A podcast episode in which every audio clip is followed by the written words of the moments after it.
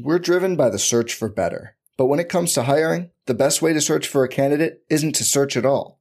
Don't search, match with Indeed. Indeed is your matching and hiring platform with over 350 million global monthly visitors, according to Indeed data, and a matching engine that helps you find quality candidates fast. Leveraging over 140 million qualifications and preferences every day, Indeed's matching engine is constantly learning from your preferences.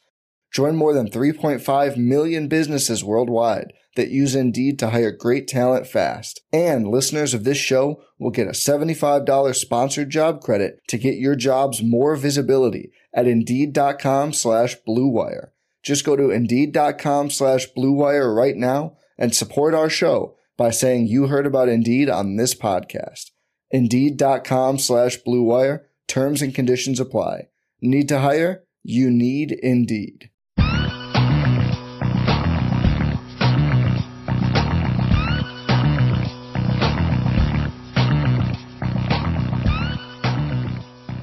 Surprise, we are back. Even after we said we wouldn't be here, it's a special unannounced edition of the Fantasy Football Report. We just had to do another show to talk to Connor, who is trying to defend his FFPC Best Ball Tournament championship. He's got two teams into the final. How's it going, Connor? So I wasn't able to make last week, but happy to jump on this week instead. If I was a boxer defending the title, first time around, first matchup after to defend the title, I'd be knocked out in the second or third round probably. Oh no! First off, Happy New Year, guys! We're back. This is the first repo of 2023. Excited to have you back. Thanks, Connor. I will say, for those what's up, Josh? Thanks for hanging out.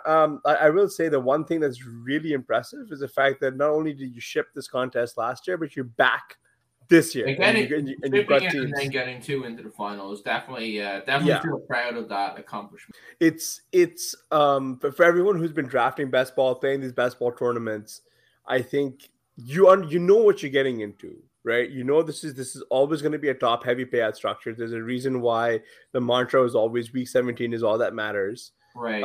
But that's where all the ROI is. If you don't like that structure and you like best ball, come play cash games. My cash game returns are fucking amazing. They're great. But guess what? It's not life-changing cash. Right. Right? Because you'd have to put a lot down to win a lot back. So the fact that you're able to make it this far, a second year in a row, I think is achievement in and of itself. Yeah, definitely happy with it. And definitely happy that I was able to do that.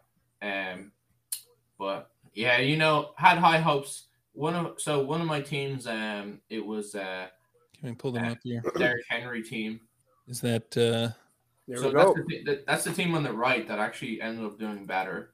So this is a Derrick Henry team. Obviously he sat out, hugely reliant on him at running back. Kind of got a 10 points from Chase Edmonds out of nowhere. Was quietly excited. I saw there was a pretty big drum beat for Tyler Allgeier, so that could have been more. And then the Philadelphia ended up getting okay points, not great, but they kind of fell flat today. And then Travis Kelce, big part of the team, just didn't quite get there. No, it's a shame because when you look at this team, right? Like when you're looking at that team, could you actually scroll down a little bit? I want to look at your bench. Oh, the bench is terrible. Yeah, no. But that's neither here nor there, right? Like, yeah, that's right, Josh. Chase Edmonds flopped back. It's a shame because we're dealing with so many injuries this late into the season. Like when you look at Jalen Waddle down there, right? He's had from all accounts, he's had a really good season. And today, the combo of Teddy Bridgewater and Skylar Thompson. Yeah. That's his name. Yeah. Right. It wasn't enough. He just didn't see enough targets. Their game plan today was very confusing. Mostert took a lot of the underneath stuff. If I pull up the game log here, Miami really kind of got run out of the game, right? Mostert actually led the team in targets with 8, and he caught all 8 for 62 yards and a score. Hill was behind that. He had 7 targets, got 4 of those for 55 yards. I mean, Waddle caught 3 of his 5 targets for 52 yards. But again, you're not going to get big scores if he's not going to see a lot of targets. You know, Tyler Lockett was unfortunate because he had that injury. Then he was in and out of the game a little bit. Wandale. Just a lot of run bad. Yeah. Wandale could have been a thing. He really was coming on. Instead, we get Isaiah Hodgins and Richie James. Like this is a team designed to win. I mean, Rashad Penny's season-ending injury does that. I did what I could control, and it got to the finals. Yeah. Exactly. Both of these teams were top 100 in scoring in the regular season. It's kind of cool to see that you hit on both the wide receivers for Philly. That was something I got on fairly late because for some reason Devonta Smith's ADP kept sliding backwards to where he just made so much sense to just draft, even if you had A.J. Brown. Yeah, big time Rotoviz target. So definitely happy to see him have that sophomore year that we were looking for. It's just such a shame because today was such a stark reminder of how bad Gardner Minshew was. Like I think the first half, like the Eagles barely held the ball. They were getting run off the field by the corpse of the Saints, a team that's like. I don't know what they're doing, man. They're like the Saints, in my opinion, are going to be the team, like a classic team that might backdoor their way into the playoffs and then just get bounced, and then find themselves in a position where they can't draft a good quarterback high, and they're just picking in the dead zone, like in the first round. Like it's weird. Anyway, that's as an aside. But like the Eagles. Really shit the bed because they were set up in perfect negative script for both either one of A.J. Brown or Devonta Smith to put up a big game. You kind of got what was more like the 70th percentile outcome for them, in my opinion. Given that they only scored 10 points, 2 20-point receivers doesn't sound too bad. Yeah. So one thing I was thinking about is that this final week was so odd, so like. Kind of off-the-wall scores. And it was like that from the beginning where you had teams resting players. Like Derrick Henry got rested. You had Derek Carr just benched because they just wanted to see – or they just – I don't know why they benched him, but they did. They're moving on. It sounds like they're going to try to trade him in the offseason. Like half the quarterbacks in the league, or half the teams were starting quarterbacks that weren't starting in week one. Yep. And then you get these really strange run-out games. Like the New York Giants scored 38 points, and Saquon Barkley 7 points. But Daniel Jones is so if I click the team that is leading right now, he's getting 38 points. From Daniel Jones, and I don't know if there's a Mike Evans team in here, Tom Brady. There probably is a Tom Brady team, and I know Pat's leading the BBM right now with Tom Brady, and just things that are so out of keeping with what the consensus opinion was on these players up until now, and I almost wonder what the.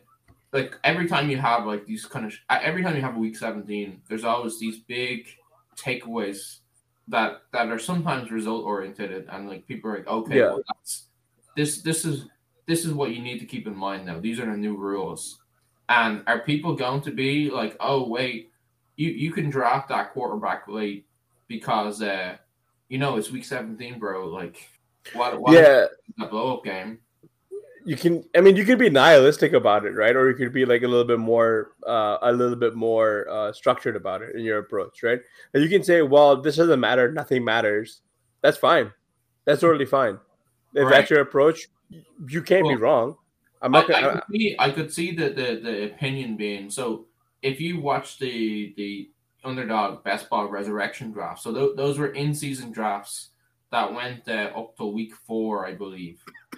and the early quarterbacks got pushed all the way up into the second and third rounds.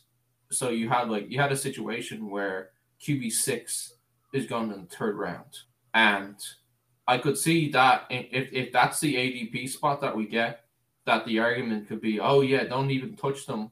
Draft. You should be going for the Daniel Jones types, the Geno Smiths. You should be trying to find that. You should be trying to find that quarterback rather than I don't know. It's just something. I can see that being a big narrative next year. I mean, could you actually scroll down on that on the team on the right, please, Blair? Team on the right, yeah. Yeah. I wish that it could give me a full screen. KJ Osborne he owes me reparations, man. He's the reason that a lot of my teams got dumpstered in the early rounds. If you could scroll down, please, that'd be just. I just have a. So this is a starting lineup. Yeah, Bobby Woods is in the starting lineup, man. Yeah. See this. So just I just wanted to push back a little bit on your point. So this guy took three quarterbacks late, but it could have just as easily been Justin Fields in there. Yeah. So Justin Fields, Baker Mayfield, and Daniel Jones. Yeah. Right. I mean, in a different reality, there's like a different because these are all guys who were going a little bit late. So like, this is something that Blair and I have talked about a lot. Like there was no reason for Trey Lance to be going at QB9. And then Justin Fields will be going much, much later for them. Although it makes sense from a perspective of you've got better receivers, blah, blah, blah, right? Mm-hmm. So in a different, like, but him, Trevor, like Fields, Trevor Lawrence, they all went in the same neighborhood. And we've done work at RotoViz that shows like the back end of the QB window, or take three QBs late could be a good way for you to go about it if you're intentionally structuring your team that way. There's another reality wherein Daniel Jones gets benched at some point this year for Tyrod Taylor and the Giants decide to completely suck, right? And then we don't see this team right at all, right? I mean, like the whole reason, I mean, because the Giants need to make a decision on what to do with Daniel Jones. And I don't think they believe that he is actually the reason that they're going to win. They're winning on the back of the defense and a couple of other things realistically. They've run... For as hot as the Vikings have run on one-score games, the Giants have also run white-hot on one-score games, right? And so that there's like, if you want to take this nihilistic approach without truly deconstructing the context within the season that it came from, I don't know how successful you're going to be doing that next season, right? Because right. I don't think it will work either. But yeah. I can see that being like a big part of like how people approach it, right? And it might be, oh, Daniel Jones, he had this new coach. Yeah. Which teams have now gotten a new coach and is going to like lift the quarterback? Right. And like people did the same thing with after Stafford last year, Stafford and Cole. Yeah, and this wide receiver just got a new quarterback, and so now we need to drastically change the value of the wide receivers on that team. Yeah. Now we're going to take Courtland Sutton in the third round, right? Right. And then we're going to – right, and that became – and the weird thing was Courtland Sutton was going in the third round, but Judy was going in the sixth, right? Mm-hmm. And I think just being wrong there definitely torpedoed a lot of squads, right? Because you don't like – I guess my point is that if you want to be nihilistic about your approach at quarterback, you can, but just make sure that they're going to play all 17 games without a risk for benching, which – in Godspeed, right? That is the hard part about trying to pick late round quarterbacks, right? Like, yeah. They're most less likely to still be playing in week 17. I mean, it's interesting. I mean, like 1 week you see a guy like Daniel Jones put up close to 40, but you know, do most of the teams that end up in the finals look like this? Probably not. I mean, Connor, you've got two Mahomes teams in. I wonder how many other teams have Mahomes or Josh Allen or something like that. But this guy was also carried by those 40-point Fields games. Well, that's true. Right? Yeah. I mean, it's just that some of it is just like every team in the final had a bit of luck to get there. Right. And just able to string together games.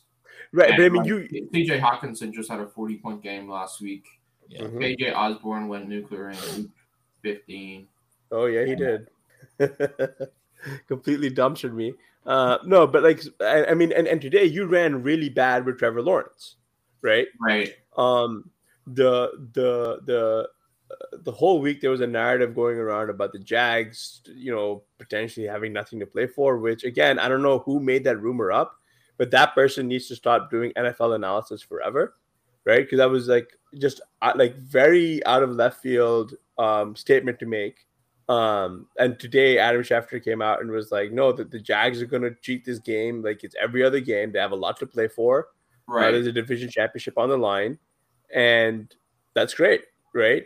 And they came out and they just destroyed the Texans so early on that they just had that they could just pull their quarterback. Right. They pulled ETN really early. Yeah. Right. I mean, there was like a bunch of non-competitive games today. And then when you think about the QB injuries that have also sort of been poor, right? Kyler Murray tore his ACL. Jalen Hurts, freak injury up because the Chicago player like landed on his shoulder and sprained it. Just trying to think through some other ones as well that happened today, or some other teams that might have been hurt. Well, Lamar Jackson isn't playing because Lamar. I don't know if that's an injury or is it because he's not happy with the contract or that he's been offered or how the team's been managed. And right. There's another one where it's like this is a strange end of the season where how do you predict that a player will like just not want to play? Mm-hmm. Yeah. And this season also like you said, you had Hockenson, but Hockenson was traded from Detroit. Like who would have seen that coming, right? Right. Yeah. Who would have seen there were a bunch of other like pretty surprising trades. That Hockenson one was really out of left field, I think. I think that was the most impactful big trade. Yeah. Could you click on that Tron 10 team? Looks like they've got like some, or even the nice little SAT team because they've got some player minutes remaining. I'm curious to see what they're doing. So they've got Jared Goff. Yeah, I mean they had Amari, KJ Osborne. I mean KJ Osborne really was the kind of guy you needed to really help you kickstart your key to the playoffs. Yeah, huge week 15. Yeah. Oh God. Every time we talk about it. Oh, Matt Ryan's another guy who lost his job, right? Yeah. When they needed Lamar, when they needed Lamar to the role, Josh Lamar basically started running after week 4 when they needed him the most. He fell back in performance. Yeah, this is true. It's a real bummer.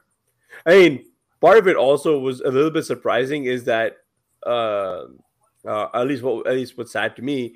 Is Mark Andrews has not looked the same since his injury, right? And that's where you get the big diversion or the big gulf between what Kelce is at the tight end position with like everybody else now, right? Mm-hmm.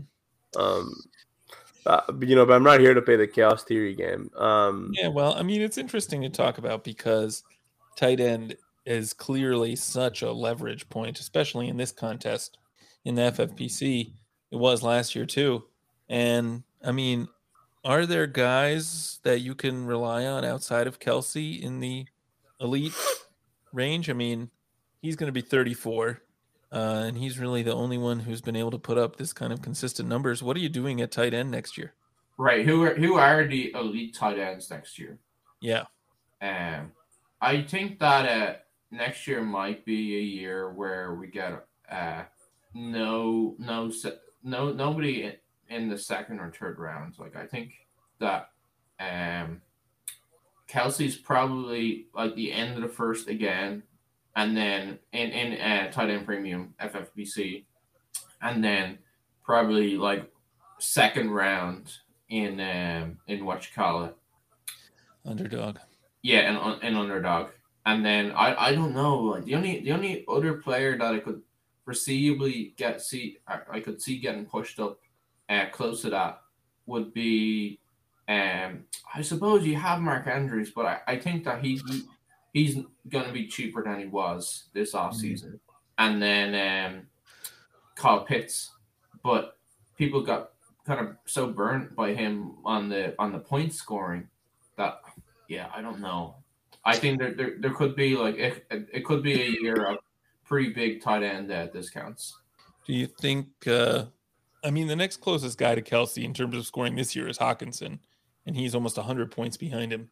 Do you think where do I think he? Yeah. Well, I don't even know. Where does he go? Do you think is he the number two in ADP? He might be.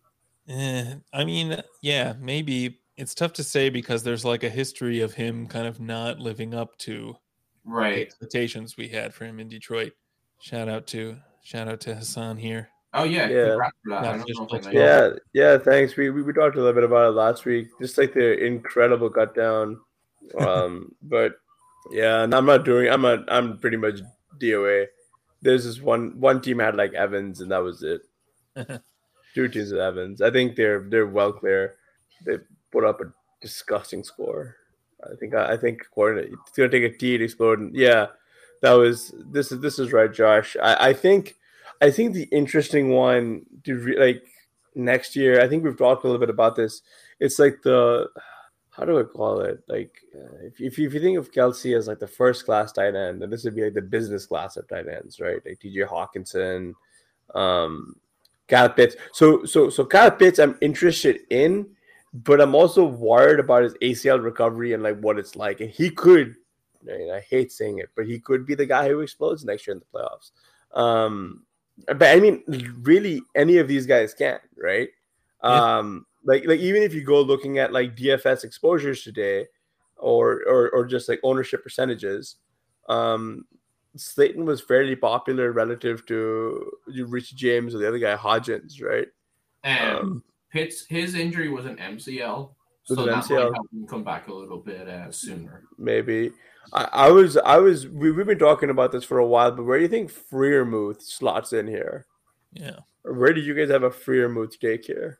I mean, depending on the results tonight, so far he'd end up tight end 6 on the season in terms of scoring. I mean, I think he's interesting. He is a classic, middle round tight end in some ways, in that like you're just not getting wide receiver type scoring from him, and it doesn't feel like we will.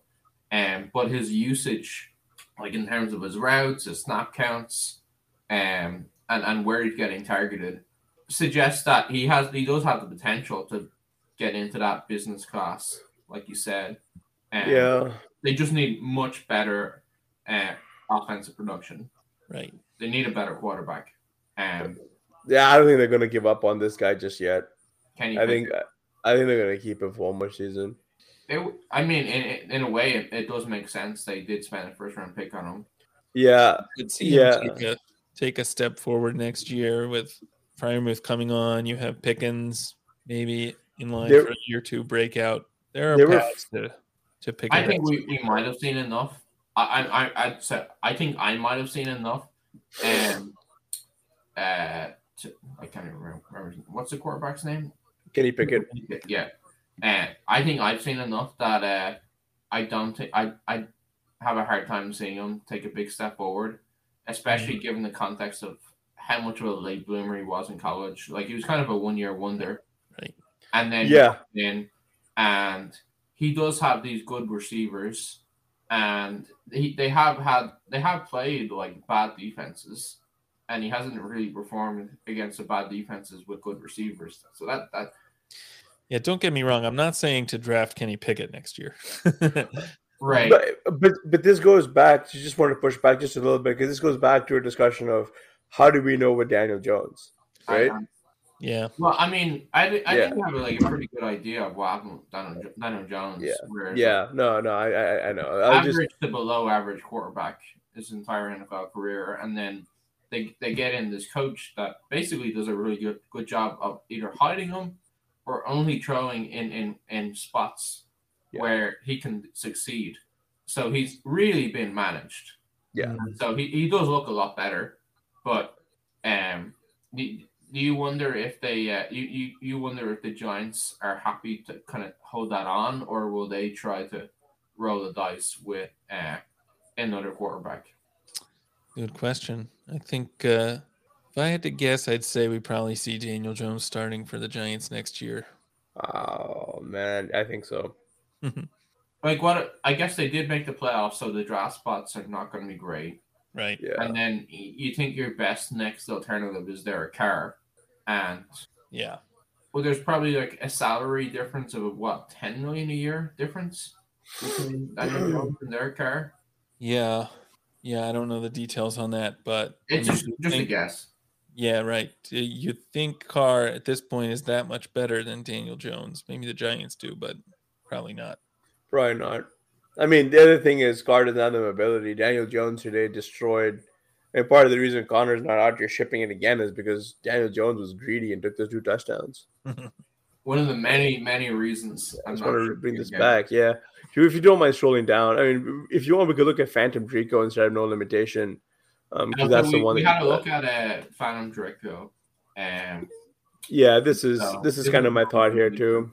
Patrick had the Mahomes Kelce stack that in this team as well. That was not it. And I'm still tilting about Saquon Barkley, where they scored 30. Yeah, I'm still not over it, right? Line and 3 times? Yeah. And they just gave somebody else a touchdown. Uh-huh. Because in a different world, Saquon has a 3 TD game, right? Yeah. And then all of a sudden it's like people are out there, like the narrative is different, right? Oh, this is why I took Saquon sometimes in the first with a 109, or this is why he should have never been a second-round pick or whatever, right? People are saying that instead, right?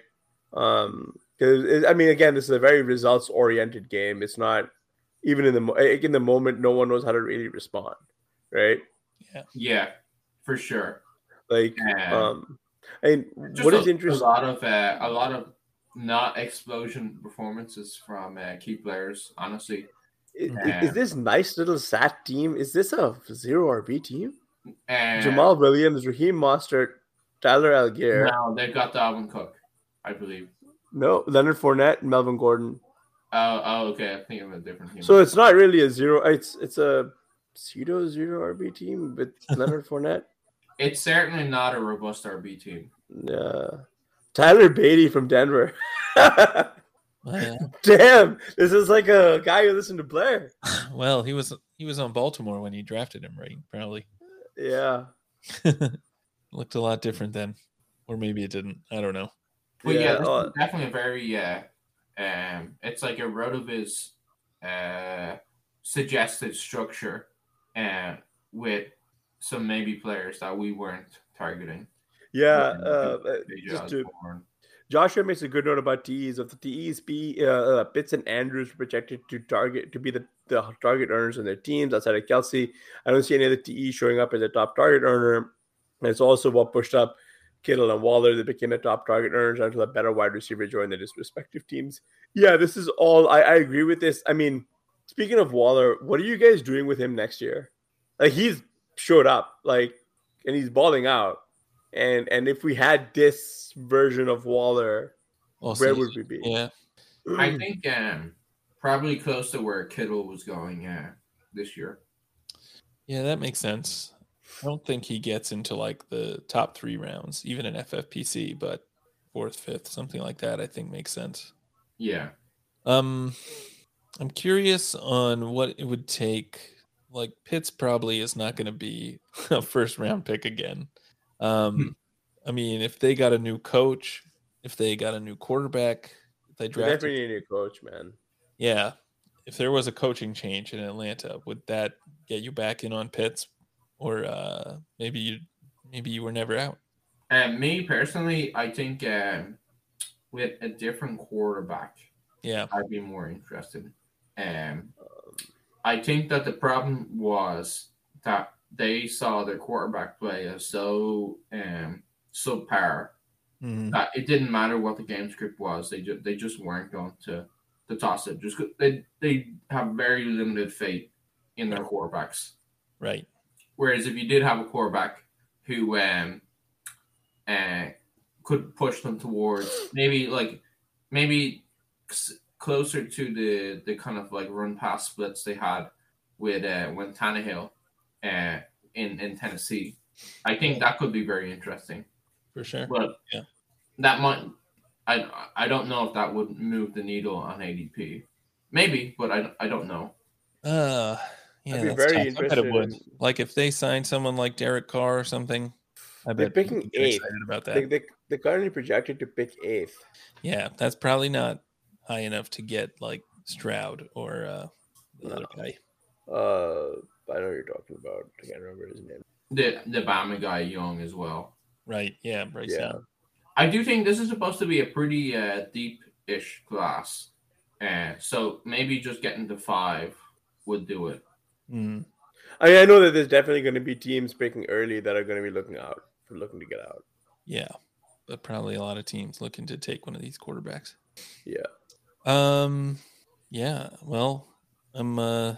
It's too bad these teams aren't looking a lot better, but it's definitely impressive to make it back to the finals 2 years in a row. I think one week it takes a lot of luck, obviously, to get to advance at all. But I mean, 1 week is almost purely luck driven. So I mean, it's definitely takes some real skill to be able to have one team make it this far, let alone two. So definitely pleased with that from the results. I'm kind of like processing. Isaiah Likely just scored a touchdown, I think. Where would you draft him next year? Yes, he just scored a touchdown. Is he on? He's probably not on any rosters here. I had no idea. Yeah, that'd be interesting. And, I mean, the reason I'm a little nervous is for our friend Pat Corain, who is currently sweating his BBM. He's currently the front runner. I know Isaiah Likely was one of the guys who he was trying to fade. And we were fairly confident in this not happening. So this is really not a great turn of events here for him. On the bright side, it's only a 1 yard reception, but I don't know what he needs or what he doesn't need. So I'd be really surprised if change things because I there's probably not too many Likely teams. No, but they were like right up on him. Some Isaiah Likely teams were up. No, like there was one right behind him or near him. I can't remember anymore. I just remember that he was one of the guys that we were not wanting to sweat. He's not on this stream, so we're here. We're here with Drico. Drico, I did have a question for you from a process perspective. And from a tournament structure perspective as well, from a tournament selection perspective, what really like why do you play more? Do you play most of your action on FFPC or do you right? And what is it about this tournament that makes it better than all the other tournaments, in your opinion, like for playing? I like this tournament because it's a medium-sized tournament, so the playoff sweat is much nicer than in the BBM. So week 15, it's 2 of 12, and then week 16, it's 3 of 12, and then it's a final of 63 teams. Whereas I think that compares to, I don't know the exact BBM, but I know that it's 1 of 10 and then 1 of 15 or something like that, and there's just so much to go wrong to keep you out of the final, and then it's a huge final. So I prefer that because it feels like even if I get a good team, like there's going to be some reward to it. Whereas I know a lot of people who play the BBM, and this happened to me actually in the quarterfinal. I had a team score 157 points in the quarterfinal, but somebody got 180 points. And it didn't matter. Yeah. Whereas in FFPC, you put up that type of score, you should advance. Right. Yeah. I really like the tight end premium. I actually really like the tight end premium, because it forces you to really deal with that position. It adds a new layer of complexity. I agree. Yeah. Yeah. We're driven by the search for better. But when it comes to hiring, the best way to search for a candidate isn't to search at all. Don't search, match with Indeed. Indeed is your matching and hiring platform with over 350 million global monthly visitors, according to Indeed data, and a matching engine that helps you find quality candidates fast. Leveraging over 140 million qualifications and preferences every day, Indeed's matching engine is constantly learning from your preferences. Join more than 3.5 million businesses worldwide that use Indeed to hire great talent fast. And listeners of this show will get a $75 sponsored job credit to get your jobs more visibility at Indeed.com/Blue Wire. Just go to Indeed.com/Blue Wire right now and support our show by saying you heard about Indeed on this podcast. Indeed.com/Blue Wire. Terms and conditions apply. Need to hire? You need Indeed.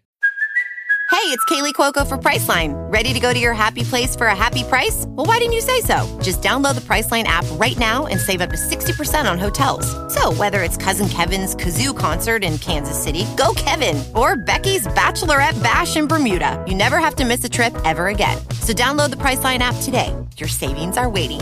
Go to your happy place for a happy price. Go to your happy price, Priceline. I think you mentioned it, but I do want to reiterate. It's nice to have for two teams to advance. Like, this reminds me of the closest sweat the best sweat I had was in a Millionaire Maker for DraftKings, Justin Herbert's rookie year, and I missed out on advancing from my pod by like less than 0.4 points because Diontae Johnson couldn't catch a football. Right, like it was Monday Night Football where he like dropped two sitters, dropped a touchdown in the end zone. I had like 205 points. The guy above me had like 205.6 or some shit. And I was like tilting on Twitter along with some other people. And one of the guys was like, "Yeah, I didn't make it out either." And like his pod total was 40 points below us. Like it was like me and this guy were in like the 200s. Right. Everybody else in the 160s. So it was like if I found an average pod, I would be through, right? Yeah, into week 17. Incredible score. Yeah, and into like week 16 or week 17 or week 16 at the time with like a 2% owned Justin Herbert, who was like going ham that season, right? Because that was the year everyone thought Tyrod Taylor was gonna be the guy, and you know there's like no forgiveness because like you're down to the randomness of the pods. The fact that FFPC has that built in, I think, is actually nice, especially because it smoothens out the variance a little bit, you know? Yeah, and that's the thing. If you play the BBT best ball tournament on FFPC, it's only a top prize of $200,000, which is obviously very nice, but compared to the BBM, which is $2 million, it's $25 in the $2 million. Whereas the FFPC is $125 into 200,000. Like, if you're in the FFPC one, you can't drop as many teams, and it's more expensive. You can't win as much money, and so there is a trade off that people have to make. But I think that people think about make the decision on how they draft or where they draft, on the front end, on the stuff that's most immediately noticeable, which is like the Underdog user interface that you can get $5 and $25 drafts, whereas thinking a lot more about what kind of sweat you want, especially when you've been doing it a couple of years, right, is important. Yeah, no, I agree. I mean, for me, like you said, like thinking about the sweat you want is important. Like I've been playing cash games for a very long time. To me, it's almost like it's more a force of habit at this point. It's just drafting cash teams just because it keeps you at least sharp and just in terms of what ADP looks like, and then how to think and thinking about cash teams is quite literally playing the best plays type of stuff. It's a little bit easier. You can draft however you want. Like I tend to draft some form of modified zero RB or some kind of hero RB type thing. Speaking of cash games, and just checking out the Underdog preseason draft that we did. And I'm in place. Yeah. This is great. So we had a Rotoviz staff and alumni best ball draft. Peter Overzet is coming in first place with 2,232 points. Daily Rojo is coming in second there with 2,160 points, and Rico is hot in his heels with 2,100. Curtis Patrick is fourth with 2,026. There's a Michael Hitchcock is in there with 2,000. I am there with 1822. Blair, you are in 10th place, and Sean is in 11th. John was in last place for a while there, though. Yeah, for a while. I was in 11th for a while. Former best ball writer John Lipinski is in there at 7th. Current best ball writer Michael Dubner is in there at 8th. Travis, Debbie writer, and college DFS writer is in there at 9. And Dave Capen brings up the rear at 12. This is actually a really good team here by Drico, I would like to add. He has Jalen Hurts, Trevor Lawrence, Desmond Ridder, Aaron Jones, Kenneth Walker, Tony Pollard, Alexander Madison, Kenneth Gainwell, and Jarek the God McKinnon. We didn't even have a chance to talk about freak injuries in Deebo Samuel, who you have Stephon Diggs, DJ Moore, Gabe Davis, Brandon Ayuk, Kenny Golladay, LaVisca Chenault, and Julio Jones, David Njoku, Jonas Smith, and Donald Parham, who came through today. It's always fun drafting with other RotoViz guys, but you have to make a decision about whether you're going to try and stick with the zero RB, even though you're not going to get those wide receiver values, or just go the other way and go all running back, which I think is what Sean did. Yeah. Sean went, I think, the first 4 or 5 rounds. Yeah. Let me check here. Yeah. Sean, Sean was the 102.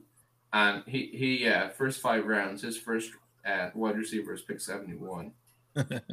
Oof. Yeah. Speaking of Underdog, you guys want to do a? Let's do it. This is gonna be my first one of the season, so let's get it going. All right, Connor, are you in any of these?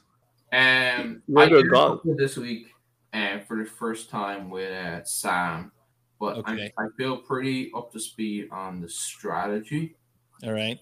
The general idea is that you want to draft a team where you can have 5 players in week 1, and then you must be able to field a 5-player team minimum in the Super Bowl week. And the way you do that is, obviously, the idea is you need to stack one team in the AFC and one team in the NFC. But you want to be mindful about the team with the first round bye. Ah, I see. Right. We're the 104. And then the other thing that I think is important is you also want to look up who are the potential matchups in the wildcard round.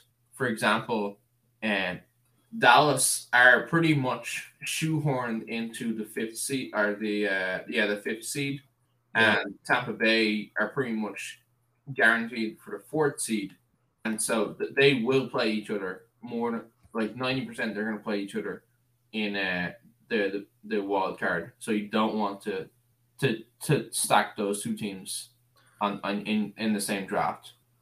That makes sense. But what if that's the team you need? I'm just kidding. I can't even bring myself to do the bit. Well, who are we looking at here? I mean, are there teams that you definitely want to target? Are there players you want to avoid?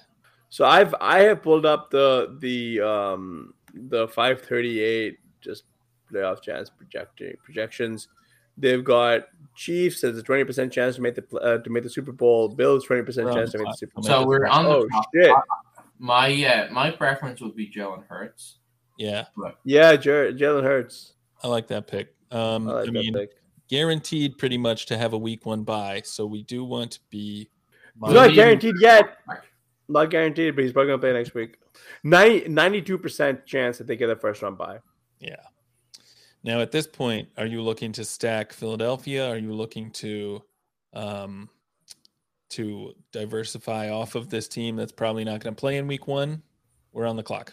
Yeah.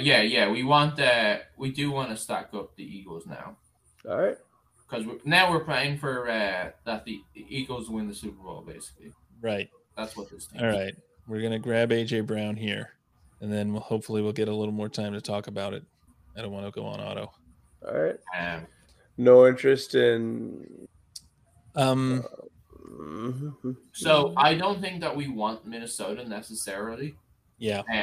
Because they could be a 2 seed. Right. And the 2 seed, if they win their matchup against the wild card, they play the 1 seed. Oh, yeah. Really? So something to look out for. That's kind of weird. It is strange, but that's what the graphic says. He is right. I'm sharing it right now. In the event that you miss out on Devonta Smith, do you want Miles Sanders or no? I have no interest in saying, well, you know, we're not going to miss him. So yeah. God, man. Miles Sanders slap he's had. Really interesting too, I think. What's Sorry? That? T. Higgins would be really interesting. T. Higgins would be interesting. I agree. Low T. I think I prefer low T to Miles, man. Yeah. Well, we should take Devontae, right? Yeah. Yeah. I mean, I'm pretty sure none of these guys are stream sniping. So I think we should like prioritize Hockenson down the stretch. I mean, not Hockenson. What am I saying? I didn't notice that it was like a wide receiver or tight end flex. So yeah, we don't want any Minnesota players. Yeah. Yeah. No, I meant Goddard, but yeah. I don't know how much. Maybe not necessary, but I think Austin Eckler is interesting. Right. Yeah. He's definitely going to play week one. Yeah. I think he's the pick here. All right. Eckler, yeah. So this is where like my lack of knowledge in divisions is going to show up. Pretty big. Now, yeah. Does it make sense to stack Chargers after this? Yeah. Yeah, it does. Oh, God. Let's just hope the Chargers are not going to Charger their way through this. And then we'd be happy with a team that had only exposure to two teams. Yeah, yeah, that would honestly be great. That'd be ideal. Oh, okay. You can push it to three teams as well, but you want to concentrate or correlate matchups for potential Super Bowls. Right. Yeah, that's what we're trying to do. Like the Chargers. Right. You like what you want is a Chargers Eagles Super Bowl. But you definitely are getting week one, some games in week one from the Chargers. And if they are terrible, then you lose anyway. So got it. Yeah, I mean I'm actually in full FFPC playoff mode. I've been mentally getting myself ready for the Boomer Opto show. I don't know if they're gonna reach back out for the Pentagon right again. I haven't heard, but I'm hoping to get access to the spreadsheet, get my projections in. I've got my own thoughts, obviously. I wanted to get your take, Connor. Like, do you think Baltimore around the clock? Yeah, would you prioritize Herbert over the wide receivers here, or would you prefer Keenan Allen? Yeah, I think I would do Herbert over the wide receiver. Because then they'll block everybody else out. No, more because I think we've got two chances at the wide. Yeah, right. We can stack him with Mike Williams. We've got three chances actually. And if we wanted to drop Josh Palmer late. Oh yeah, him or DeAndre Carter or any of those guys. Yeah, just in the tight ends here, like Gerald. No, this isn't a tight end premium league, dude. And we get to play either the wide receivers or the tight ends. We're just talking about how dire tight end is. I think I'd prefer Mike Williams to Keenan, don't you think? Doesn't bother me. I can go either way. If you want Williams, I'm good. No. Let's go Keenan. Let's go Keenan first, and like Williams is more likely to get back, but yeah. I think after today's loss. So my only thought at this stage is that this is a pretty gettable mixture. Yeah. So we should be thinking about players at the end that won't be on this sort of team. Got it. Would you want – are you thinking players like Palmer or players Gainwell? Gainwell, yeah. Oh, yeah, right. Whoops. Carter. Yeah. Not Mitchell. I got you. Watkins. I see what you mean. Brett Watkins. I'm going to put Herbert in just for good measure. This is a pretty clean team. What about Quez? Yeah, Quez. You got him there. Because I think the Packers are going to the playoffs, right? The Packers at 48 have them at 62%. 62%, yeah. So that's pretty good. If they beat Detroit, they're in. If they lose, they're out. So we do like Mike Williams here, right? Yeah, I think so. Right? I mean, we were ready to take him last round. Yeah. So. And so, thanks, Josh. I did not know that they had to still win. It's good odds. They have to win, right? Yeah. If they lose or tie, they're out. All those whoever drafted like Miami teams early are in deep. Okay, so we have a quarterback, a running back, and two wide receivers now in the week one. So we just need one more. Gainwell? Yeah. I mean, it makes sense here to get another running back who could be in the Super Bowl, right? Yep. Hopefully catching passes from Hurts. That happens, right? Yeah. He scored a touchdown today, but it was called back. That was brutal. Right. So, yeah, now we need a bad injury right now in the Steelers-Ravens game. Would you mind scrolling up for a second? Looked like Micah might have tore his ACL. Oh, that is not fun. Man, seeing Tyreek Hill and Waddle there. I mean, I know that happens. Yeah. I'm really wishy-washy on this stuff. We can also look at one-offs. Right. Yeah, I was trying to think of like who makes a good one-off at this team. So I don't think anybody there. Scroll down. So Christian Kirk maybe. No interest in Kadarius Toney or someone who might be playing in the Super Bowl. Giants. Oh no, he's not on the Giants anymore. Right. Oh, Hardman is interesting, right? Hardman missed today. I mean, the only reason I meant, Kadarius Toney. Well, he might miss out on week one. Yeah. They might get a bye anyway. I know. I'm trying to lean more into the idea. Yeah, I'm trying to lean more into the idea of like drafting players who you hate, just because life is pain. these basketball playoffs are disastrous. Player you hate. I mean, yeah. Well, we're going to be on the clock next. So, what do you guys? Where are you leaning? I think we take Quez and then who's ever left up there. Quez. I'm good with Quez. He's going to not be on a lot of teams, right? I don't think so. He wasn't. I mean, his advance rate was also terrible. I want to know what his win rate would be because he was on quite a few of my rosters that have been winning or made it to the week 15 before getting dumpstered by KJ Osborne. I would also go Everett over Palmer just because I think that's more. We're on the clock. You want to do Everett here or one of these one-offs seem more interesting? No, Kadarius Toney's gone. So unless we want Hardman, yeah, I think Everett is the. I think Everett's the play. All right, Everett it is. There we go. You can kind of see, well, not everything, but but to recap for audio listeners, yeah, we went Jalen Hurts, A.J. Brown, Devonta Smith, Austin Eckler, Justin Herbert, Keenan Allen, Mike Williams, Kenneth Gainwell, Quez Watkins, and Gerald Everett. All right, it's all Eagles and Chargers. This is that's pretty clean. I do like this kind of construction where you're kind of going all in on your scenario. It is I definitely think that's the way to play it. It is different to the FFPC playoffs. Rico, are you going to be playing that this year? Or? The playoffs. I might do one team. I didn't do anything last year, just because I had a lot of burnout at the end of the season. That's fair. Yeah, I guess they don't open those up until we know the playoffs, so we can't force you to draft one right now. I got to work on that, man. So. I'm telling you guys, I think this year the Boomo Opto is going to go 100%. I have a good feeling.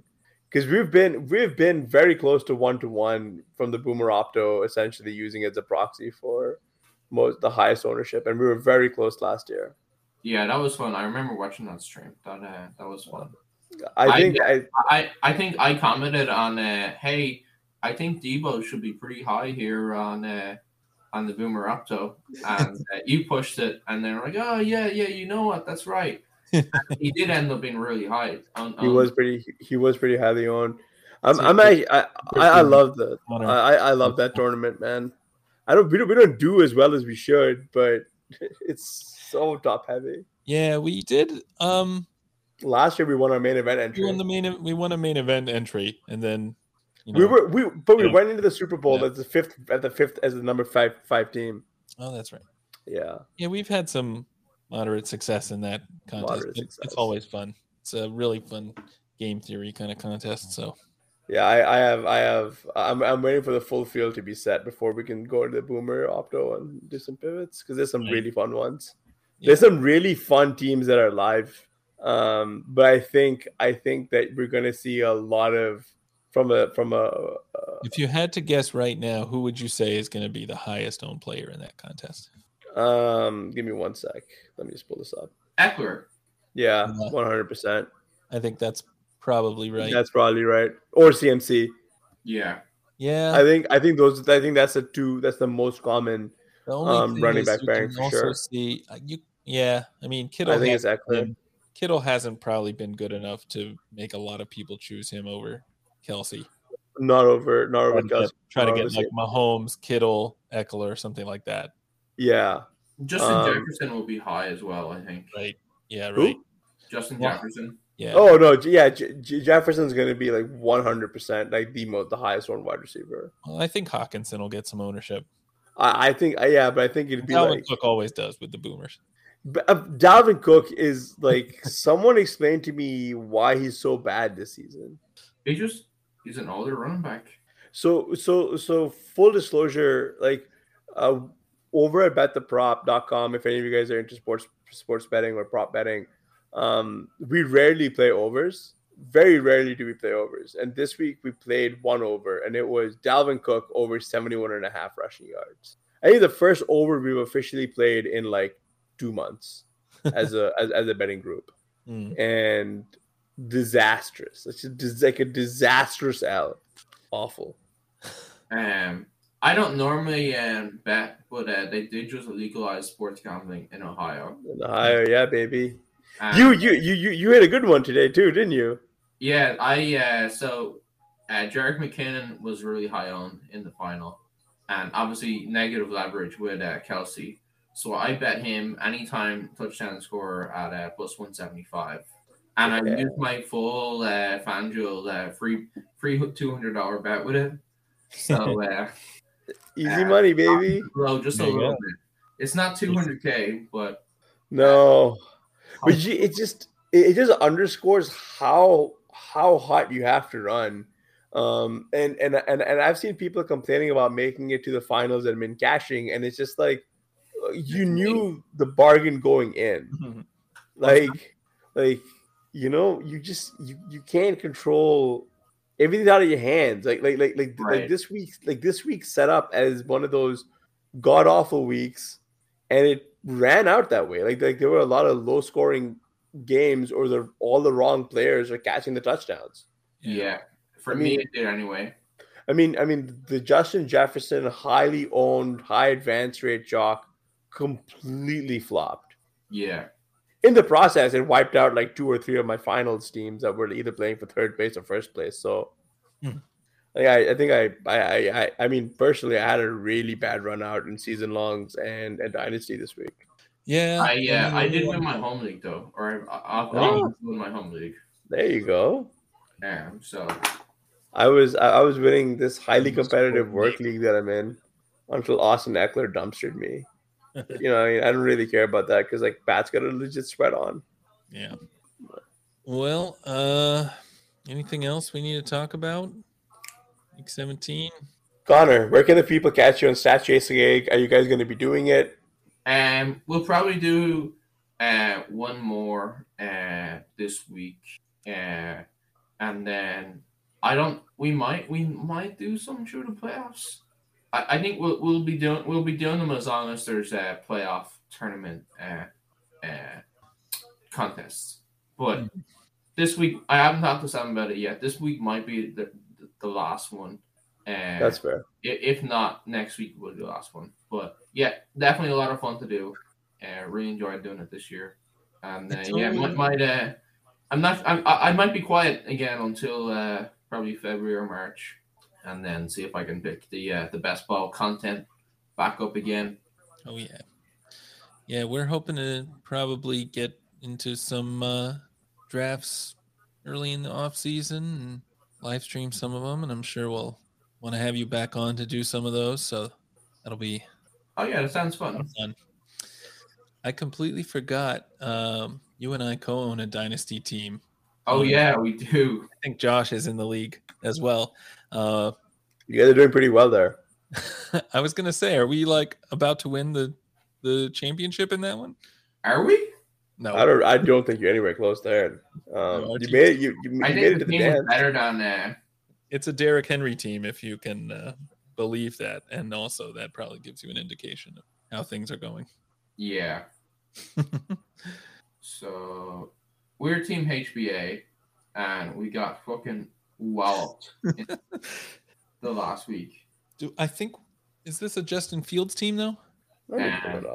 So the best thing about Sleeper is how you can't look at their best ball stuff on your browser. Sixth. Oh, Josh just told us you're in sixth. There we go.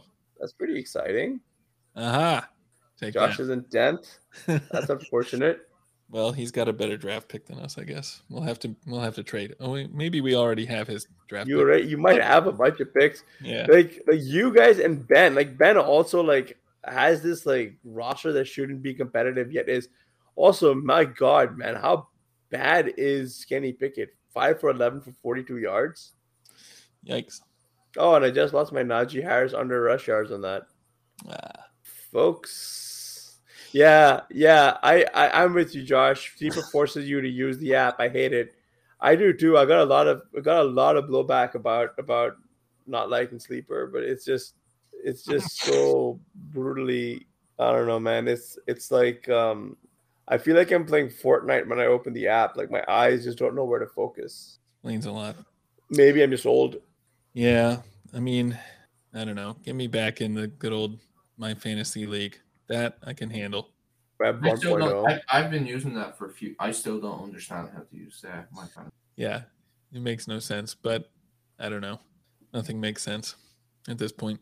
Yeah, we need a new dynasty app. I actually like my fantasy league. I think. Yeah, game job comparing about an FF app. Yeah, I know what you mean, man. All these newfangled apps. All these newfangled apps. Back in my day, we used the newspaper. Kenny Pickett's... And we penciled it out. Kenny Pickett's having an all-time awful game here. Getting really bailed out by Pickens.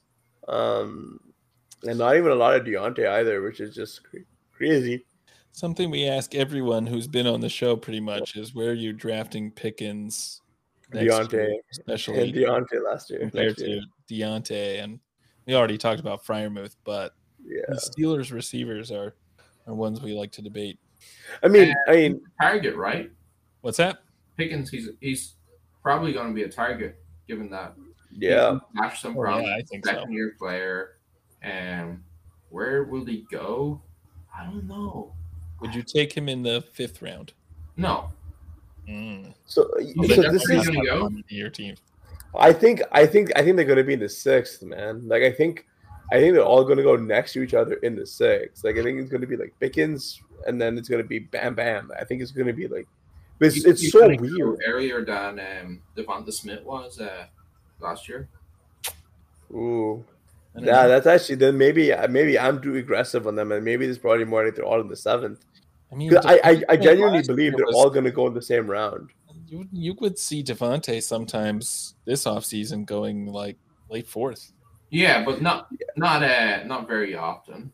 Yeah. Cobra Kai is back. Makes a good point. Well, I'm not drafting any Steelers wide receiver next year. Why own any of them? I do not see them ever being the wide receiver you need in week 17. Yeah, no, I agree. This is also a valid point. This is a very valid point. I think this is like. Especially as you watch this game, and I think Diontae Johnson is down and he's clutching his knees, so this is looking bad. Mm-hmm. Diontae or Drake London? I think Drake London for me. So yeah, I think like maybe late 6th, 7th turn probably makes sense. Yeah, I mean that's the thing is that we know in a vacuum these guys are very talented, but like. The quarterback play is poor. Yeah. I agree with this. I did take some Pickens because in the 17th round, ticket was super cheap. Yeah, that's discounts well gone now. Although this looks to be a pretty bad injury here for Diontae. Drake London, yeah. I think I'm definitely on the team of Drake London ahead of Diontae here. Drake London or Pickens? Drake London. Yeah.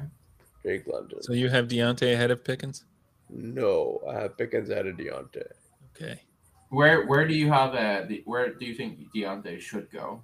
The ninth. Diontae has not been good this year or really any of the last few years, if we're being honest. He's been Jarvis Landry light. He does get a lot of targets. Yeah, except not even as efficient as Jarvis Landry. Yeah, and doesn't have any PDs. A lot of targets, and probably that keeps him having some value. But, I mean, I think he'll probably end up in like the sixth, and I'll probably have very little. Wait, yeah, that's fair. Wait, I might try some Calvin Austin in the 17th round. Who is Calvin Austin? He's a rookie this year. A late round Pittsburgh rookie. I think he's on IR, though. Yeah, why not? Probably won't even be in the 17th round. He'll be free. He's a speedster, as I recall. Yeah, he's the other Steelers rookie wide receiver. Yeah. I don't know how much we're going to see, man, because this is such a poor passing attack. Like, again, Drico said it earlier, but it's just so weird seeing Pickett not really improve much, somehow regress. Yeah, no question he hasn't looked good. I think, I don't know. And you never want to bet on even good receivers playing with bad quarterbacks, kind of as we saw with Drake London, and we see it every year with a lot of guys. I mean, this has been his most pitiful game yet, right? Like, his best game, surprisingly, came against the Buffalo Bills, where he had 327 yards, but no touchdowns. It's been a weird year for Steelers receiving touchdowns. Yeah, but I wonder if that's really, really Galbraith in the 20th, because there's still some guys you could. I mean, this year Jerry McKinnon was in the 20th, and he wasn't even like a Galbraith play. Probably makes sense to get some exposure to. Where does Gabe Davis rookie? This is a good question, Drico. Yeah, that's a good one. If he keeps the wide receiver 2 job, and probably still like the 6th or 7th, right? Yeah, I mean, because you can see the path to making excuses for him, right? He got tweaked his ankle. Well, all the arguments for like the ultimate upside that he had are like not as strong anymore, right? Yeah, they weren't strong to begin with anyway. Well, they're not as easy to envision for like somebody to like picture that, because like people were like talking about it and they were like, oh well, what if Gabe Davis overtakes Stephon Diggs this year? Like, that's a 5% or 1% outcome, but it's possible. But now it's impossible. It was clearly a bad sort of like speculation. Yeah, no, I'm with you. I big ADP suckered me into Allen Robinson, brother, and I'm never going back. Big ADP. I am never going back. Who is 2023's Allen Robinson? Who's going to be the target vacuum, or where is there going to be a vacuum of an absence of targets or whatever that somebody steps into? That's a difficult, especially given. Whoa, this is a hot take. I would admit I thought Gabe Davis would outdo T. Higgins. That's a spicy take. I will say that I like the enthusiasm for Jamar Chase there. I don't know if I ever could have seen that. Yeah, Diontae Johnson. This is a good one actually. That's actually a pretty good answer. Oof, that's pretty close. That's a pretty true. Yeah, does it have to be someone who changes teams? Probably not. You just have to kind of be a guy who's getting drafted early and not delivered. No, Allen Robinson's somebody on a team where a big time wide receiver leaves. Yeah, because like it's not going to be Allen Lazard, right? No, because like we've seen when Allen Lazard is the YR1, so people can't imagine that.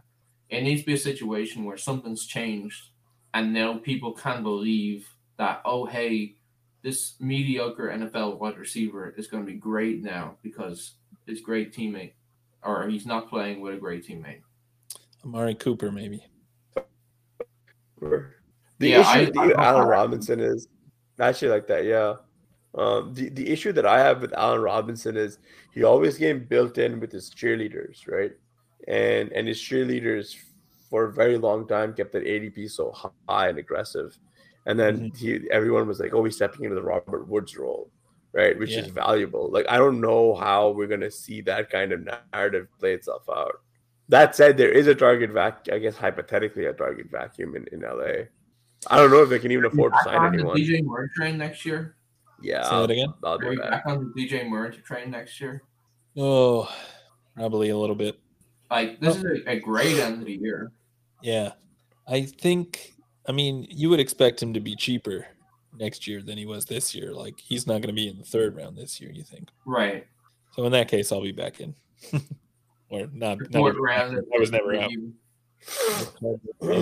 Yeah, I will very gladly take Michael Pittman in the fifth. I am never paying third round Michael. I wasn't paying third round Michael Pittman much anyway, but no chance in hell am I chasing third. I will very gladly take fifth round Michael Pittman with Derek Carr under center.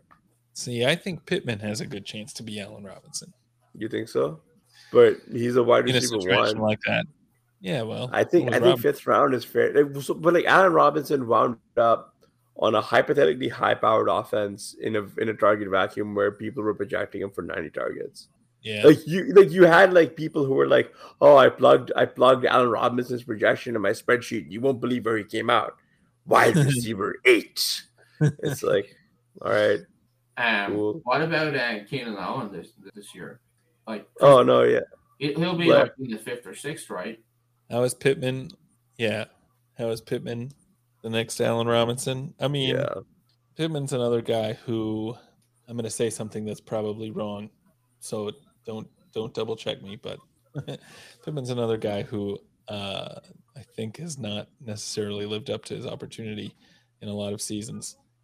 He's younger than Robinson was coming into this year, so there's some mitigating circumstances there. Yeah. But I think he's got a little bit more upside. Generally not a Pittman believer. And I think it comes down to how you see Allen Robinson, right? Yeah. I think fifth, dude, I really do think that Pittman has lived up to his. Do you think Pittman lived up to his ADP this year? No, not at all. But I do think that you knew some of that, like, risk was there given the quarterback situation. I think fifth round Pittman's a little bit more palatable. Yeah, I mean, the Colts really dumpstered everybody badly this year, right? JT at the 101, Pittman in the third. Shit, even Alec Pierce late didn't do as much as you thought he would. Paris Gamble didn't do much. Here's the Pittman is Allen Robinson argument. So one of the things about Allen Robinson was that he was getting all of these targets, but he didn't turn them into. His yards per reception and yards per target were always really low, and they were well below of what like you consider like an alpha receiver. So last year, which is like kind of like Michael Pittman's big year, he had 12.5 yards per reception and 8.3 yards per target, and it was obviously lower this year, and those are very similar numbers to like peak Allen Robinson of like, he's getting all these targets, but he's not doing very much with them on a per target basis. So I don't think you'll get a situation where Pittman is just going to age out like Robinson did, but he is somebody where people, they project these targets onto him and say, oh, well, like if he just does X, Y, Z efficiency, like baseline efficiency, then it's great. But he's not the type of player where you're just always going to get bad efficiency from him, and so the price has to be cheap to win. I have one. Even though I'm a fan, Calvin Ridley could be next year's Allen Robinson. Oh, that's a good one. Yeah. I think more upside for Calvin Ridley. I think so. I think there's a little bit more upside for Calvin Ridley, but we haven't seen him in 2 years. Yeah. Yeah. I mean, the last time he played, he was like really efficient. So there's some hope, but obviously coming back after 2 years off is not easy for anyone. So it wouldn't. And he's going to be joining a team that's hyped with a good. Yeah. like as an overdrafted player where he might be going, because he could be one of those guys. Because you could see people taking, extrapolating, Jags' offense is going to be good. ETN goes at the 1-2 turn. Yeah, man. Just welcome to the like ETN's going to go at the 1-2 turn, and then where does that leave Kirk, Zay, Evan Ingram, and then Calvin Ridley? I expect Calvin Ridley to honestly be in the 6th, 7th round as we start, and then I can expect like all the hype machine just gets going. He's in the 5th. Because I think people wanted, Calvin Ridley is closer to being out of the league than he is like he's being a spring chicken. So 28. All right. Yeah, which is like definitely in that range where receivers start getting older. And he hasn't played for 2 years. He just turned 28, right? Like his birthday was in December or something. Yeah, and you know a frightening amount about the biography of these players. But you're right. Yeah, December 20th. So just turned. I looked this up not that long ago, but I couldn't remember the year he was born. I remembered the month, but he was also a polarizing prospect. Yeah, I think I want to fade him as well. It just depends on his cost, and Jags players are going to be very expensive next season. And so I think we just need to be mentally very prepared for the clown car that's about to be the Jags hype machine, because everyone's going to be getting in on it. I only see it being like a line goes up situation with the Jags skill players next year. Yeah, agree. It's such a perfect storm next year, because like the defense is kind of bad. Lawrence has shown that they're able to play from behind. And score a shit ton of points. So we just need to be like this becomes a situation of I'll tell you what I need to drop the shit out of Wilson and Moore. I need to tell me that fucking Zach Wilson is never going to start another football game for him. That's it. Whatever it doesn't matter if it's Garoppolo, or Mike White, or Joe Flacco, anyone. Right. Derek Carr. It could be anybody. They're just so good. They're just really talented football players to where I don't think I need to worry too much about the signal caller under center. As long as it's not Zach. It does seem to make a difference, though. Yeah, because Zach Wilson is he's not even CFL or XFL or AAF or whatever level bad. Do you think they might try and draft a quarterback this year? Yeah. No. Oh, the Jets? Yeah. Jets, yeah. I guess it depends on what the draft slot is. I don't know if they're going to trade up. Well... yeah, I mean, if they want an early guy, they'd have to. But I don't know enough about this year's quarterback class to know whether there are guys worth drafting and pick 20 or pick 15 or something. Ooh, so they're just gonna go from Zach Wilson to Zach Wilson 2.0. And I think they're probably be ready to move on. Yeah, yeah. What's really crazy. And benched Wilson this year. How is it that like a 40-year-old Joe Flacco and then a bunch of has-been quarterbacks show up or never were quarterbacks all ball out with his offense and Zach Wilson can't get it done? It's such an indictment, man. It's not an NFL level quarterback, it seems. Do you think that he will get a job as a backup? Probably. I mean, isn't Josh Rosen still kicking around the league somewhere? There's some of these first rounders that just kick around the yeah, right. Well, that would be a very sad end to this man's career. So with Wilson and Moore, I'm definitely taking them at ADP. ADP, I'm assuming for Wilson might be in the 6th round, or might be in the 9th or 10th. I think he could be in the 3rd. You think Wilson could be that high? Yeah, but we're gonna need Ben and Sean and Colin to keep it down, man, because they're the ones who are gonna destroy that ADP. So you think Wilson will be in the 3rd round? I think he's gonna go in the 5th or 6th. But I think he could get there. Yeah, I think he might be. Yeah, just because he has been so good. He has been really good with not good quarterbacks. Yeah. And you're talking about, are you baking in a scenario where they get someone like Derek Carr or they draft a quarterback? I'm trying to benchmark it to Elijah Moore. He went in the fifth, right? Go into the season expecting like Mike White is going to be the starting quarterback. You still got to probably take him in the fifth round easy. Put a pretty good premium on Wilson. Yeah.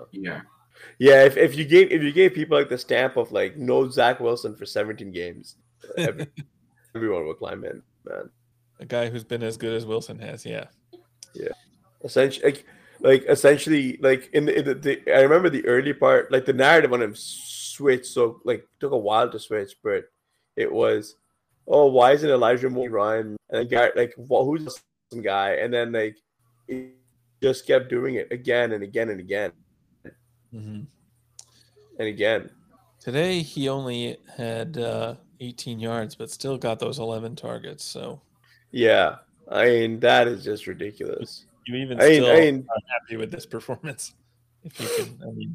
If you're a big enough Gary Wilson fan, you can make anything sound good. I mean, today, what Tyler Conklin went off, right? And again, like we were talking about this, in any given Sunday, yada yada. But like, it could have been a guy, big Gary Wilson again. Yeah. All right. Well, I just saw another name I'm interested in talking about. Where would you take Breece Hall next year? I think he could be a first round. That was an ACL tear, right? Yeah. ACL, MCL, LCL, I think it was a lot of tears. It was a knee blood type situation. Second round. When did he tear it?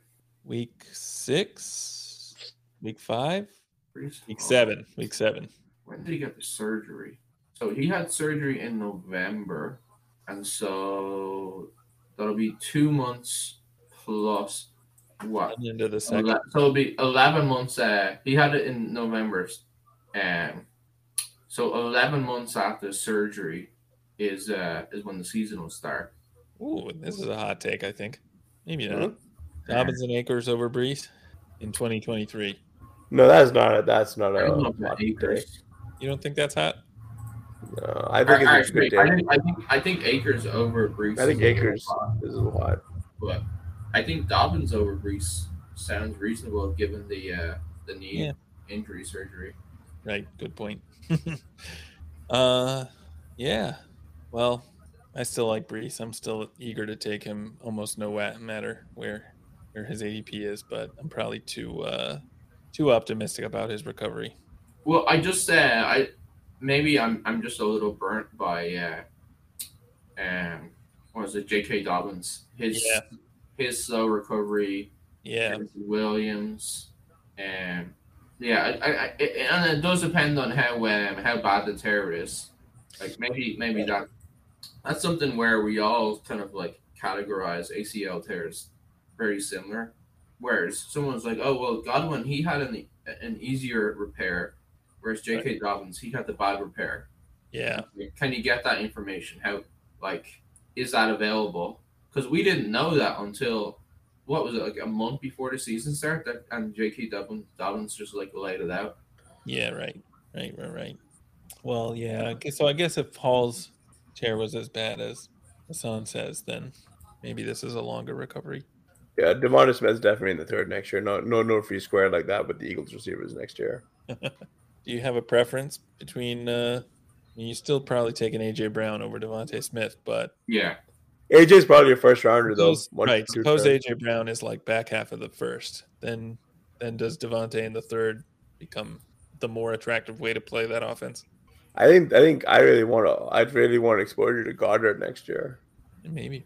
The Broncos hire Lions offensive. Where do you trust Sutton and Judy, or is Rush just human garbage? I'm still interested. We talked about this a few pods ago, but I still am interested in Judy next year. I think as much as the market were they overcorrected on them this year, they might undercorrect on them next year. So you might wind up with a bunch of a couple of values. So is E0 RB dead? My Jefferson, AJ Brown, Tyreek Hill team got smoked by an Eckler and Saquon team. No, zero RB is not dead. We just ran bad. Saquon scored 7 points today. Yeah, so you really got smoked by an active squad. Zero RB team was. Yeah. Jefferson was a really bad beat with zero. A.J. Brown had like 20 points. Tyreek Hill, not that great, thanks to friggin' Skylar Thompson or whatever his name is. Yeah, random variance for the week. I mean, look, like some of the top scorers in the week include Jamal Williams and Raheem Mostert. I have Mostert on my bench. I couldn't even start him ahead of Devin Singletary, and I should have. Yeah. I was going to say, I mean, we know that the guy who won $1 million in Best Ball Mania regular season had a zero RB team. Connor, I know you like to draft zero RB. You've got two teams in the final this year. Were those zero RB teams? No. Well, that's close. Something like it. Yeah. I mean, on the other hand, I've got like a few reasonably robust, like, well, not robust, but like hero RB teams with Dalvin Cook. He didn't do anything, or Aaron Jones, he didn't do as much.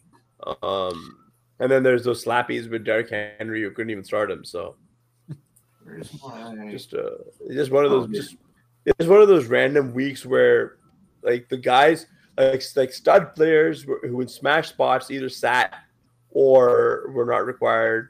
There you go. I mean, look at this, Jerick McKinnon. Yeah, this was a Saquon team. Yeah, still. Modified zero RB. So Saquon, Dalvin Cook, but I think this where they get the score from matters too. Like obviously, Swift is the second rounder. Jerick McKinnon came from nowhere. Yeah, this is a.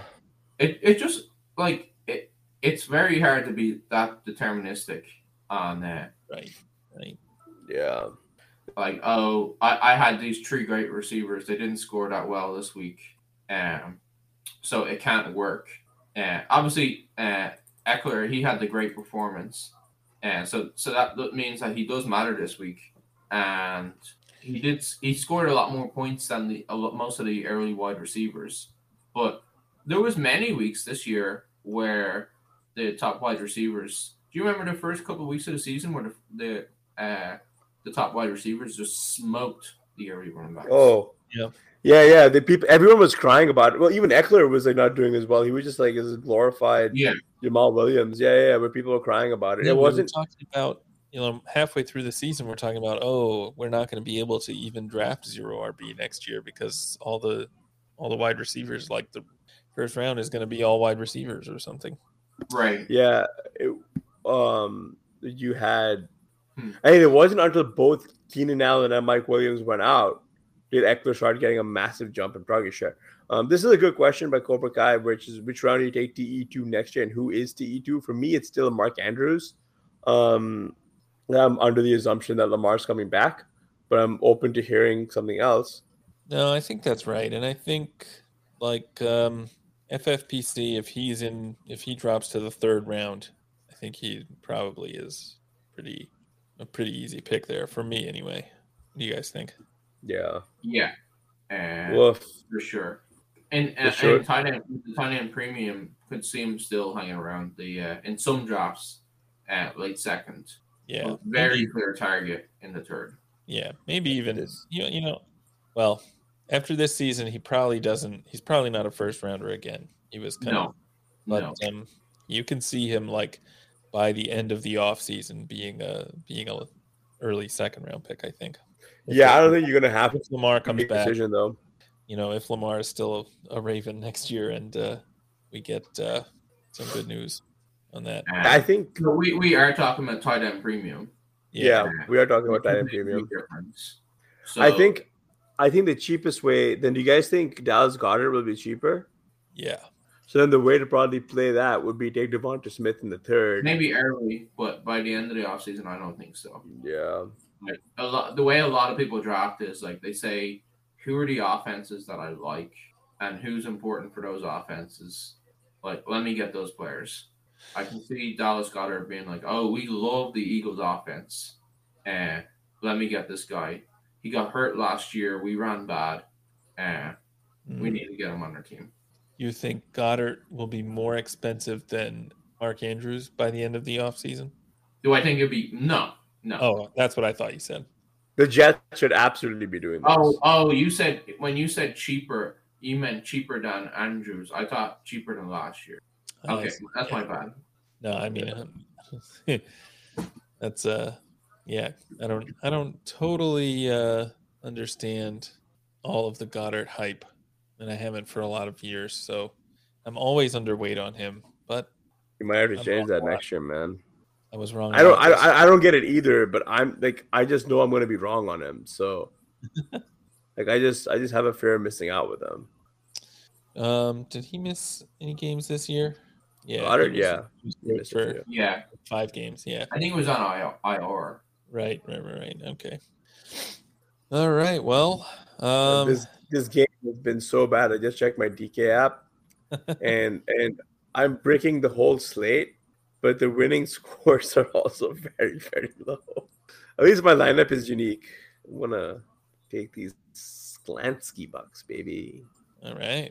There we go. Always good to have some wins. Yeah. Gotta take them where you can get them, right? For sure. Yeah. That's all I got, man. Well, good luck to everyone Monday night. Do you have any guys going Monday night in any of these teams, Connor? And I've got Tyler Boyd and Devin Singletary. Okay. So when they both go for 40 each, back in the game. All right. Yeah, I agree. Goddard can get some steam next year based on his playoffs, and I strongly agree that Njoku is going to be the value again next year, TE. See that? Yeah. Maybe you'll get a big Devin Singletary game. I don't know how much more could really improve Phantom Rico's chances, though, but congratulations once again, though, man. That's like a huge accomplishment. You should be really proud of it. Thank you. For sure. Yeah. Especially because we had a couple of really fun teams that just didn't make it. Yeah. And what made it really hard was all the injuries, too. Yeah. Yeah. Like, a lot of the guys I was really high exposure to got injured.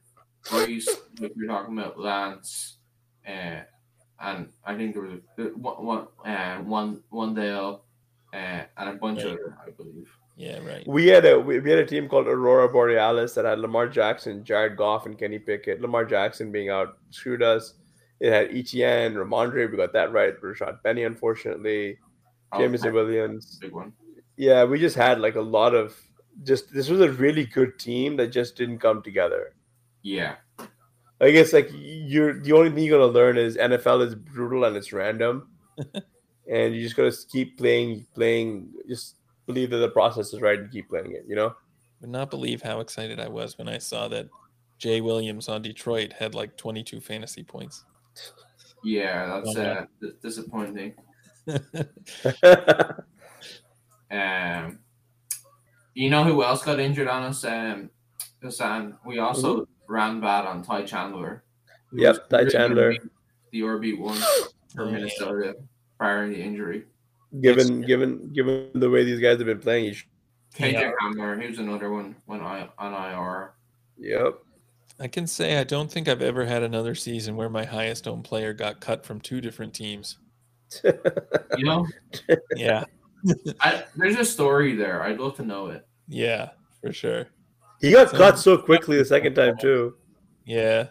I don't know. I mean, there were some interesting comments after he was drafted from Cliff Kingsbury about kind of, I don't know, like stuff that seemed irrelevant to football, but just about his personality or whatever. So I don't know what to make of it. He's just a weird guy, I guess. So although Cliff's kind of a weird guy, so yeah. Cliff sucks, man. I'm surprised that he still has a job. Yeah, I think they're paying when that happens, I don't know what I'm gonna do with my username on Twitter. Like, I'm gonna have to find your identity. I think he'll hang around a little while longer. You know, the injuries that the Cardinals had this year might have saved him for another one more season. Yeah. Because you can kind of look at this as like a lost season. Like, bad luck. We'll get him next year. Very short leash, though. Yeah. Yeah, no, man, I'm out in the car. I think the only one I have interest in really is like Marquise Brown, especially if he's in the 8th. Marquise Brown was really late this year, too. Yeah. Yeah, Cardinals are going to be, well, I mean, where do you think Greg Dortch ends up? I don't know, 20th round, but he'd be someone who I want. Right. It'd be a trendy pick, though. Yeah, that's true. Could be. Like the people who dropped a lot of running backs and other positions early, they'd be like, "Oh, I got this guy who's going to score 15 points when I need him to. Yeah, right. That's true. He's the kind of wide receiver that the running back early guys take. Yeah. Well, I'll just have to draft him a little bit earlier. All right. We've been going almost 2 hours. Yeah. I didn't know how to say it, but I kind of want to go to bed. Yeah. No, thanks. This was it. This is for real the last pod that we're doing this season. Probably. Yeah, so definitely follow Connor's work. Stat chasing. Maybe we'll see them again this year. Stay tuned, I guess. And we'll definitely have him back on sometime in the off season to do some more drafts. So this was a lot of fun. Best of luck to you. Hopefully Monday night turns out in your favor. Yeah. Fingers crossed, right? And thanks for everybody who stayed tuned in for almost 2 hours as well. Yeah, absolutely. Yeah, thank you so much for staying with us as we ring out. We were a little bit more entertaining than the game that's on right now. So as we're closing out the book on the 2022 NFL season. Yeah. All right. Well. Remember to rate and review the podcast channel, subscribe to our YouTube channel, all that good stuff. And thanks again for tuning in. We'll talk to you later.